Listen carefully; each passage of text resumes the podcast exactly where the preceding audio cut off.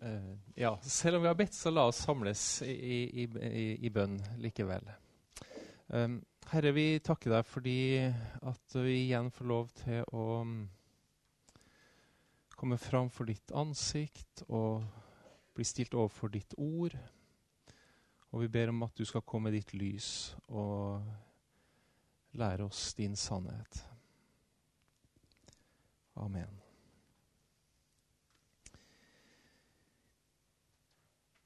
I denne siste bibeltimen om lidelsesfellesskapet med Kristus ut fra andre korinterbrev, så vil jeg ta utgangspunkt i en velkjent tekst. Og vi var også i berøring med den i går. Den er fra kapittel 12. Vi leser fra vers 1 og fram til og med vers 10. Altså andre korinterbrev 12, vers 1 til og med vers 10.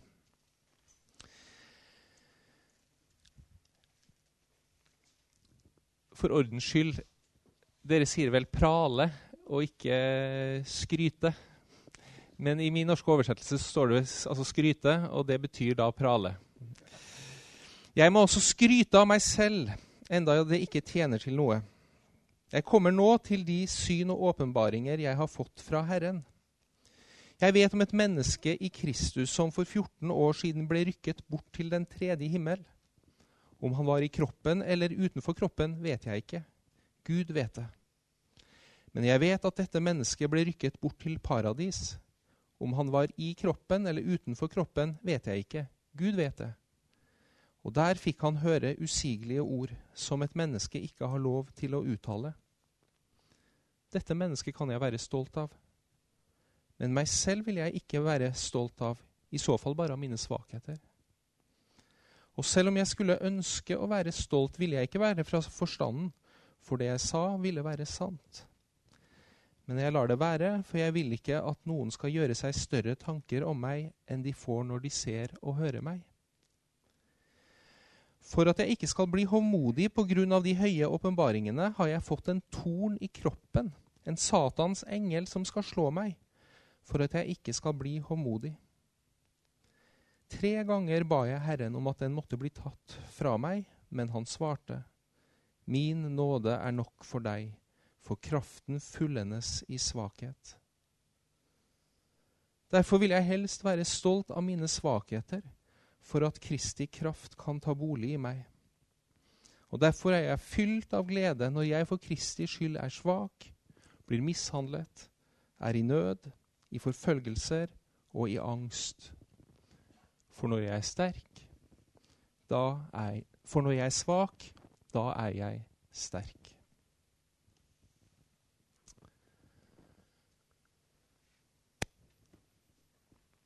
I går fikk vi en uh, fantastisk gjennomgang av hva som ligger i kraften i maktesløsheten gjennom Mathias sitt foredrag. Og På sett og vis så har jeg ikke noe mer å si enn det han sa.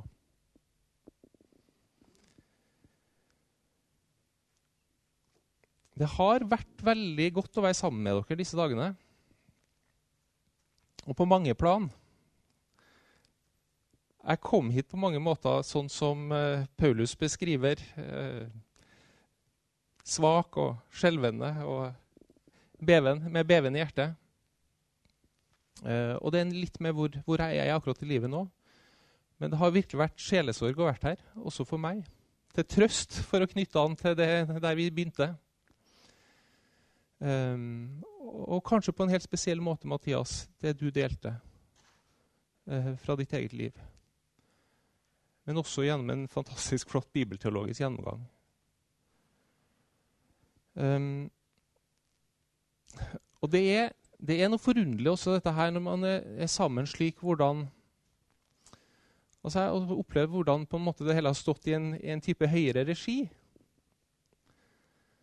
Um, hvordan det legges et puslespill der ulike legger brikker, men det er jo ikke nødvendigvis altså er jo ikke planlagt på forhånd, men det er en som har en høyere regi.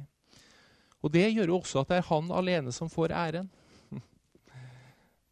Og det tror jeg er et poeng. Også når vi snakker om dette med, med, kraften i svakhet. At det er til slutt bare han som skal få æren. Og det er jo også Paulus så klar på.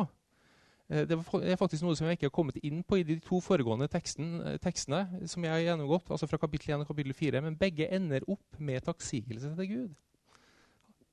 At menigheten skal takke Gud. Uh, og det, det, er jo noe av, av poenget her. Og Når jeg har forberedt meg til disse bibelmeditasjonene, så har det slått meg hvordan andre korinterbrev er korsforma pastoral veiledning på sitt aller ypperste. Men har ikke på en måte vært i stand til å sette ord på det sjøl. Men så kommer du, Mathias, og gjør det på den Det er jo akkurat det du på en måte får fram så tydelig eh, med det du delte med oss i går. Og takk skal du ha. Jeg har lyst til å begynne i dag med to mer allmenne sjelesørgeriske poeng. og Det ene også bygger på noe du Mathias, var inne på i går altså mer, mer allmenne sjelesørgeriske poeng knytta til dette med lidelsen. Uh, jeg syns det var så godt at du brakte inn dette spørsmålet hva om jeg stort sett har det godt og ikke opplever lidelse? uh, fordi at Det er jo nettopp noe av det, det, som kan skje når vi snakker så mye om dette med lidelsesfellesskapet med Kristus, og på, på en måte fremheve det som, altså at vi fremhever det som, som landingsplass for Guds nåde. Det kan ha den uheldige bieffekten at det så å si skaper skyldbelegging eh, hos den som ikke opplever lidelse. Um, det, er det noe feil med min åndelighet, liksom? Uh, og motsatt så kan en tale om lidelsen som en vei til helliggjørelse også føre til at den som lider, ser på det nærmest som en slags åndelig medalje. Sånn er vi skrudd sammen, altså. Hovmodet ligger oss nær både i styrke og svakhet, for å si det på den måten.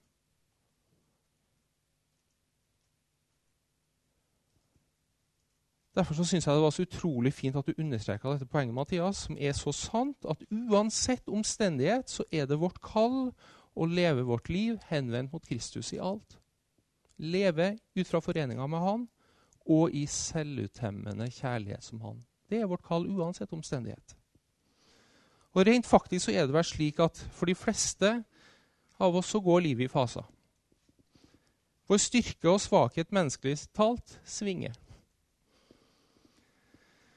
Men uansett så er vi kalt til å gi avkall på vårt eget som Kristus. Korsfeste vårt gamle menneske, men uten servilitet, uten at vi på en måte sier nei til oss i den, den forstand at vi sier at vi ikke har noe verdi. Det er jo nettopp den som har anerkjent sin verdi, som kan utgi seg sjøl. Som vet at den er elska i Kristus, som kan utgi seg sjøl i selvutgivende kjærlighet.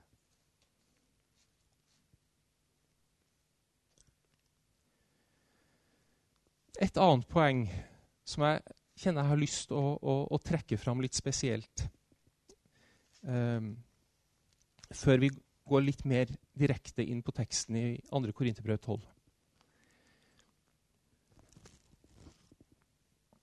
C.S. Lewis har skrevet en bok som heter 'A Grief Observed'. Det er noen notater han gjorde rett etter at han mistet kona si Joy. Um, der han så deler den mest intense sorgen og sine refleksjoner om, eh, om Gud og, og, livet i den forbindelse. Den boka har en åpningssetning som lyder omtrent slik. Ingen hadde noen gang fortalt meg at sorgen lignet så mye på frykt.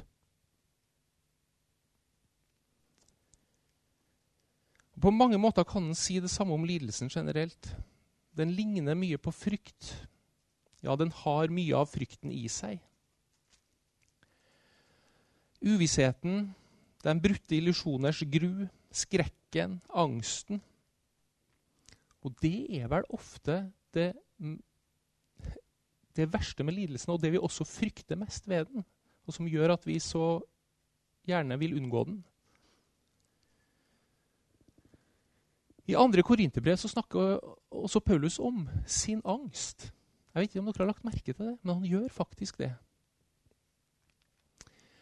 Eh, I 2. Korinterbrev 7,5 så snakker han om trengslene som både ytre strid og indre angst. På gresk exothen machai, esothen phoboi. Ytre strid, indre angst. Paulus fremstiller seg ikke som den uanfekta, standhaftige, lidende i tråd med de samtidige stoiske filosofenes ideal. Det er en ekseget fra dette land som har skrevet en bok som heter 'Paul One of the Stoics'. spørsmålstegn. Og jeg tenker Paulus sitt forhold til lidelsen er nettopp ikke som stoikerne.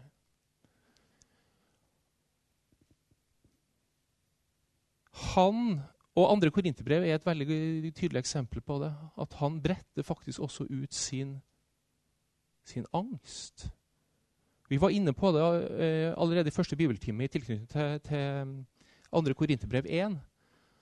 At, eh, at han, han, har vært helt han, han, han, sier han har vært helt fra, av, fra seg. Han har, han har mistet alt håpet eh, i, i Asia. Paulus har kjent angstens gru sjøl om han lever intenst i foreninga med Kristus.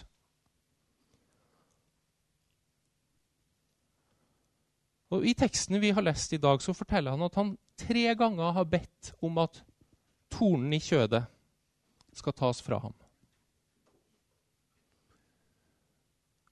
Han sier det jo nærmest i forbifarten, men vi kan jo bare ane kampen som ligger bak. Og en kan få assosiasjoner til Jesu angstfulle bønn i Getsemane, der han tre ganger ber om å slippe lidelsens kalk, lidelsens beger.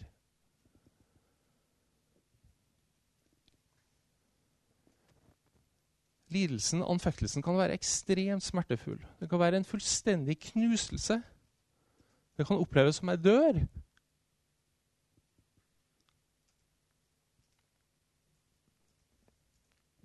Jeg snakka med en av dere i pausene i går eh, som satte ord på, på en veldig nydelig måte. Um, noe av dette her. Um, og du sa noe sånt som at det kan kjennes ut som alt går i tusen biter, men Og det er det som er noe av poenget. I foreninga med Jesus så opplever en gjerne det underfulle. At han setter sammen bitene på nytt. Det ble kanskje annerledes enn en tenkte. Men han gjorde det slik han hadde tenkt.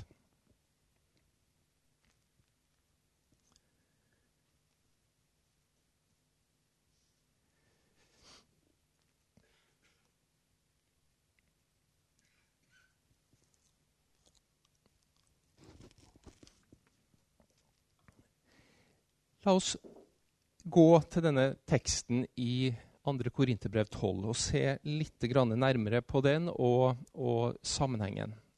Vi har jo fått um, Vi fikk en, uh, en, god innføring i dette i går, så jeg skal ikke uh, gå mye inn på det. Men vi er altså ved høydepunktet her i kapittel 12, uh, ved høydepunktet i den såkalte dåretalen. Uh, i kapittel 11 og 12 så leverer Paulus så å si sin egen praleliste, sin egen skryteliste, som vi sier på norsk. Superapostelen i Korint har fremmet et apostelideal som får Paulus til å se temmelig ynkelig ut. De har talt sterkt og tydelig om egne meritter, egne bravader, må vi anta. Og Paulus går i denne dåretalen så å si inn på deres egen banehalvdel og, og, taler ut fra deres egen logikk. Og som Mathias så fint fikk frem i går, han bruker superapostlenes eget maktspråk så å si, for å avsløre at den er båret av en logikk som strider mot et liv og en aposteltjeneste som er formet av korset. Så Paulus skryter av sine fortrinn, enda han egentlig mener det er fullstendig unyttig. De er jøder, også han. De arbeider for Kristus. Han gjør det enda mer og med enda større omkostninger og lidelser. De har visjoner og åpenbaringer, må vi anta. Også han. Men det er ikke dem han vil skryte av. Bare sine svakheter. Simpelthen fordi det er der Gud manifesterer sin kraft.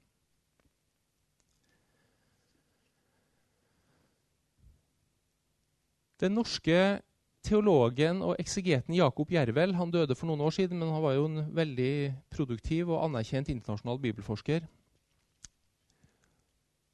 Han skrev en gang en artikkel om Paulus i andre korinterbrev med tittelen 'Der schwache karismatiker' på tysk. Den svake karismatiker. Og Det tenker jeg er en god betegnelse. I nyere tolkning av 1. Korinterbrev 12, den teksten vi har lest, så har det vært en viss diskusjon om Paulus egentlig er mest svak eller mest karismatiker, hvis en kan si det sånn. Eh, eller sagt på en litt annen måte, en har diskutert hvor mye av det som sies, er bestemt av den retoriske situasjonen og forholdene i Korint. Altså hvor mye av måten han vektlegger tingene på, er bestemt av selve den retoriske situasjonen han befinner seg i. På den ene sida er det klart at han nedtoner betydninga av denne himmelreisen som han beskriver her, og som han hadde for 14 år siden. Det virker som han vet ikke nøyaktig hva som skjedde. Var, inn, var, var han i kroppen, eller var det en utenfor kroppen-opplevelse? Han vet ikke, sier han. Gjentar det to ganger. Og han lærte heller ingenting i himmelen som han kan formidle videre.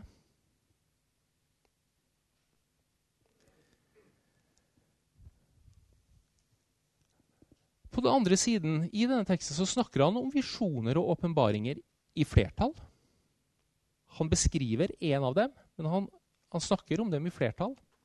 Og Også i apostlenes gjerninger så leser vi om visjoner, åpenbaringer, som Paulus hadde. Og Litt senere i kapittel 12, rett etter den teksten vi hadde, så, eh, som vi har lest, så, eh, så sier at han gjør en apostels tegn og under. Og Dette bekreftes jo også både andre steder i hans brev og i apostelens gjerninger. At han gjorde tegn og under som en del av sin aposteltjeneste. Og I 1. Korinterbrev 14 så sier han at han taler mer i tunger enn andre. Konklusjonen er nærliggende. Han var karismatiker. Det er jo klart en anakronisme på sett og vis. Men at han dette med uh, åndens gaver og åndens erfarte gaver, dette, det hadde han uh, dette, det, dette, var ting som var en realitet i hans eget liv. Men poenget for Paulus er at å legge vekt på dette og gi det et selvstendig fokus, så å si, setter mennesket og menneskelig status i sentrum. Og I hvert fall sånn som superapostlene gjør det. Gavene må aldri overskygge giveren. Kan nesten driste seg til å si at gavene nærmest er et biprodukt. Kraften fullendes i svakhet. Paulus er virkelig den svake karismatiker.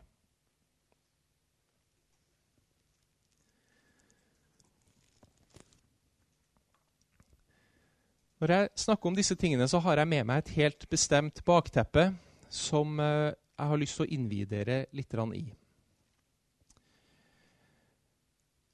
Et aktualiserende bakteppe. Jeg har fortalt uh, at jeg har vært med i karismatisk lederskap i, uh, i Norge. Og det har på mange måter ført meg inn i en krise. Uh, for det har på ulike måter og på ulike arenaer så har jeg eh, fått øynene opp for at det i den eh, karismatiske bevegelsen internasjonalt i dag er sterke strømninger som eh, ligner påfallende på det som disse superapostlene antagelig har stått for. Som Paulus beskriver i andre korinterbrev. Andre korinterbrev er blitt utrolig aktuelt og relevant for meg. På bakgrunn av ting som jeg ser er i spill, og i stor utstrekning i karismatikken internasjonalt i dag. Og Det er strømninger som er så urovekkende, syns jeg, at jeg, jeg, har kjent at jeg er nødt til å skrive om det. Så jeg skriver på en bok om det, og er helt i sluttfasen med den nå. Jeg skal åpne lite grann eh, eh, opp for dette feltet for dere. Eh, for å stille det i forhold til det Paulus sier her i 2. Korinterbrev 12. Det jeg snakker om, er et fenomen. Det er ikke så lett å avgrense. Uh, I boka snakker jeg gjerne om en mentalitet mer enn om et fenomen. Men det er jo selvsagt et fenomen som materialiserer seg i miljøer. Men uh, den karismatiske bevegelsen et, i dag er jo et konglomerat av ulike menigheter, bevegelser, grupper, ministries, eh, som, eh, som, som, er et, som, er veldig uoversiktlig. Eh, og, og, påvirkninger kan gå liksom veldig altså Ting er veldig ugjennom, ugjennomsiktig, og, og, og, eh, slike strømninger kan ikke nødvendigvis avgrenses veldig tydelig til bestemte miljøer. Men det er en mentalitet, et fenomen, som gjerne går under navnet New Apostolic Reformation. Jeg vet ikke om dere har hørt om det. Antagelig har noen av dere hørt om det. Men det er en uh, måte å uh, uh, Altså, det er egentlig en visjon for Kirken og hva, hvordan Kirken skal opptre i vår tid, som denne strømningen står for. New Apostolic Reformation. En tenker slik at um, ut fra Efeserbrevet at apostler og profeter skal være kirkens grunnvoll, også i dag. Det er en undertrykt sannhet i kirkens historie, og også i dag skal apostler og profeter være kirkens fundamentale lederskap. Og en hevder at Gud i stor stil gjenreiser apostler og profeter som ledere i sin menighet i dag, og apostler og profeter er nettopp eh, slike som har fått en særlig, særlig visjon, eh, åndelig visjon fra Gud, til å føre Kirken inn i en ny tid. Utrustet med åndelig kraft, åpenbaring, innsikt, strategisk evne til å føre Guds rike eh, til fullendelse før Jesus kommer tilbake. De skal stå i spissen for den store innhøstninga før Jesus kommer igjen. Og den ser for seg en veldig vekkelse før Jesus kommer igjen. Det som er kanskje noe av det mest karakteristiske ved denne strømningen, er at en vektlegger veldig sterkt det manifesterte gudsnærværet gjennom profetisk åpenbaring gjennom tegn og under.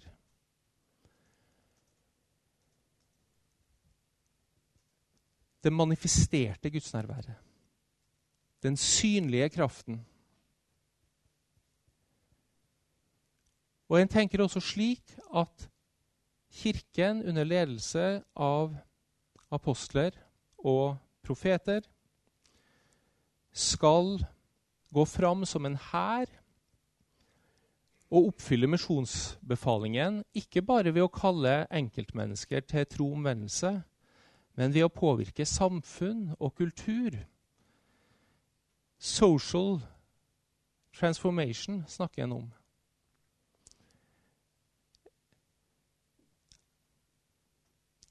Kristne som bærer med seg herlighetskraften, skal gå inn og forandre ulike samfunnssfærer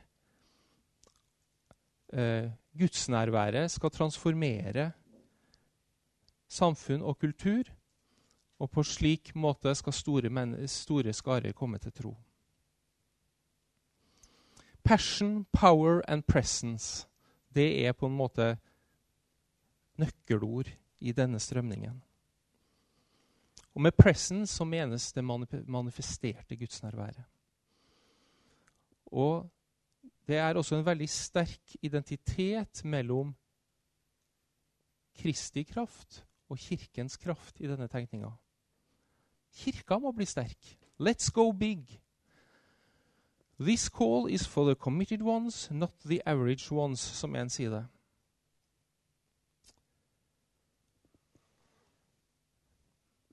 Likhetstrekk med den tradisjonelle herlighetsteologien, men det, det, er likevel en litt annen variant. Den er mer relasjonell, den er mer orientert mot sosialt engasjement. Den er mye mer nedpå på mange måter.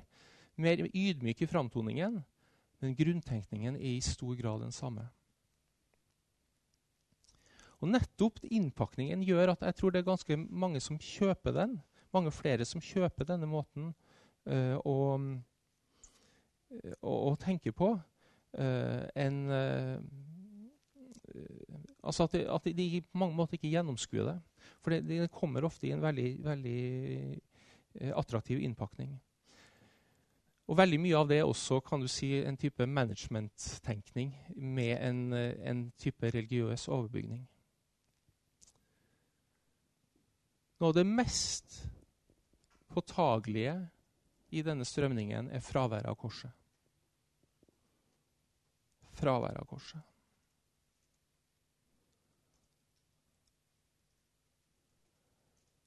Korset både i den forstand at Jesu Kristi forsoningsverk En taler lite om det. Kristus for oss er helt i, i bakgrunnen.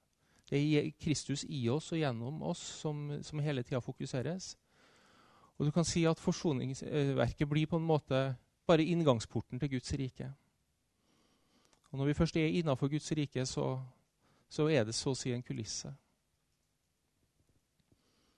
Men det er også et fravær av kors da på den måten at at lidelsen først og fremst betraktes som noe vi skal overvinne, et problem. En hindring for det reelle gudslivet.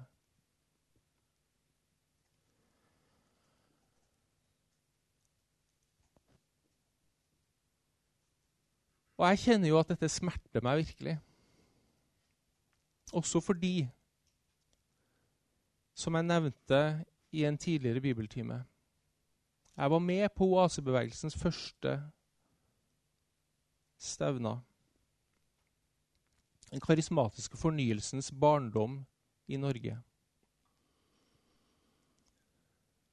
Og det jeg virkelig opplever den var prega av, så var det koblinga av ordet og ånden.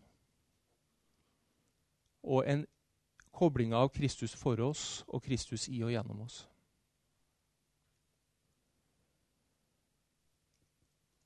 Og det, det, det, det skjærer meg virkelig i hjertet å se hvordan på en måte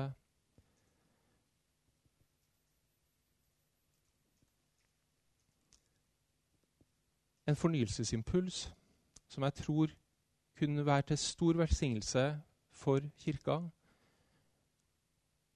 Og jeg mener også i stor grad har vært det. I, i dag i stor grad i ferd med å spore av.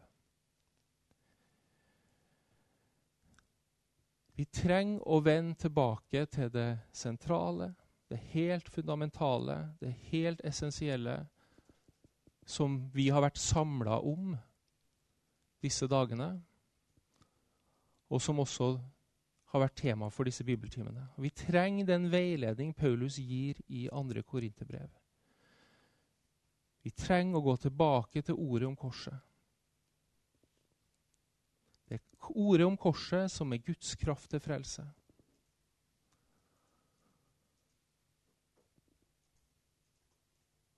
Og Gud ønsker å manifestere sin kraft og sin herlighet også på denne sida av evigheten. Han gjør det. Men det skjer først og fremst gjennom svakhet. og lidelse.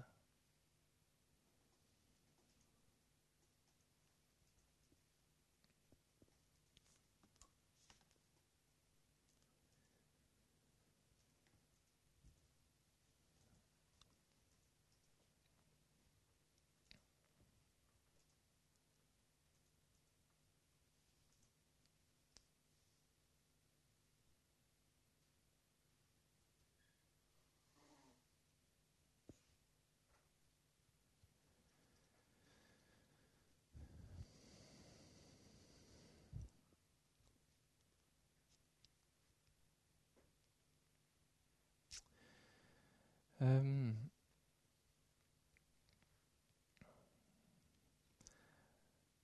jeg tror jeg skal egentlig bare avslutte med ett poeng. Så denne bibel, siste bibeltimen blir litt kortere enn de forrige. Men jeg tror jeg skal avslutte med, med et, et poeng som trekker opp de litt større linjene. La oss gå til vers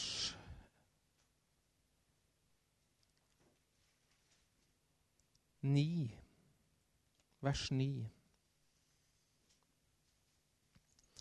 Der sier Paulus.: Derfor vil jeg helst være stolt av mine svakheter, for at Kristi kraft kan ta bolig i meg.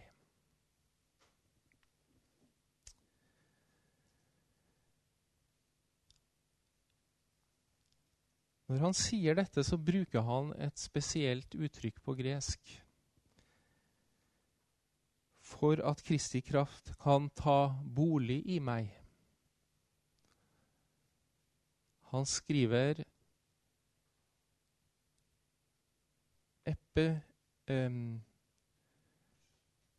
Hina episkenose epeme. Hina episkenose epeme. For at Kristi kraft kan slå opp sitt telt over meg, står det direkte oversatt fra gresk.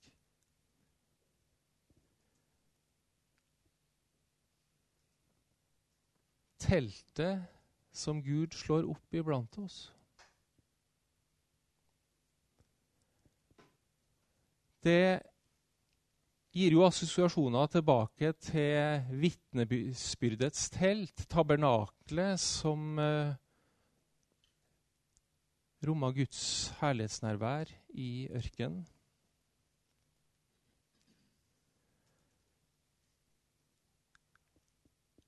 Det gir assosiasjoner til det som sies om Kristi inkarnasjon i Johannes 1, 14. Om at ordet som tok bolig, som slo opp sitt telt iblant oss Og dette med at Gud slår opp sitt telt og bor hos menneskene, det understrekes også i Johannes' åpenbaring. At Gud skal bo hos menneskene i fullendelsen. Han skal bo hos dem, skeno, mett av to, som det heter i Johannes' åpenbaring 21.3. Det går altså ei linje fra Guds nærvær i tabernaklet hos Israels folk i ørkenen. Til Kristi nærvær da han gikk og vandra som menneske iblant oss.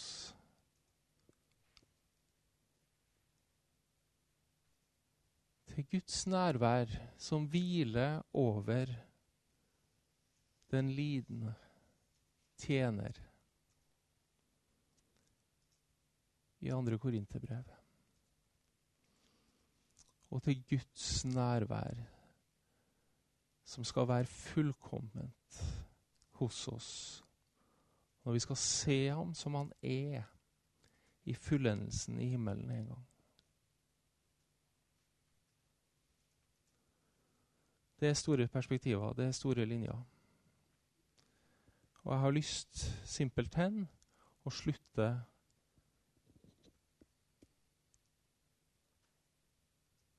mine bibelmeditasjoner over lidelsesfellesskapet med Kristus i 2. Korinterbrev nettopp der.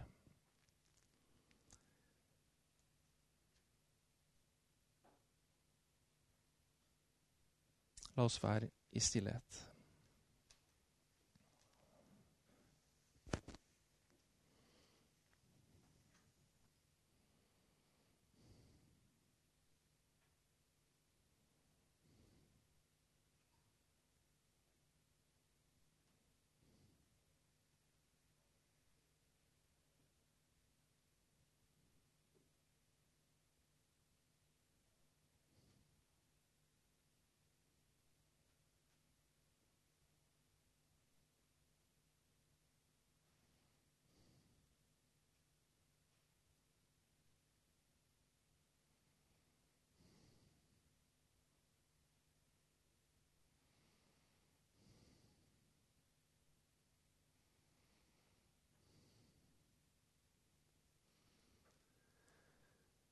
Herre, jeg priser deg fordi at uh, vi er forena med deg.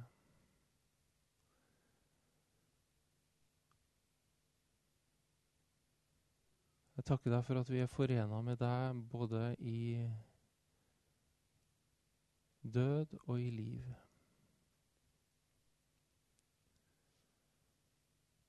Og jeg takker deg for at du vil lede oss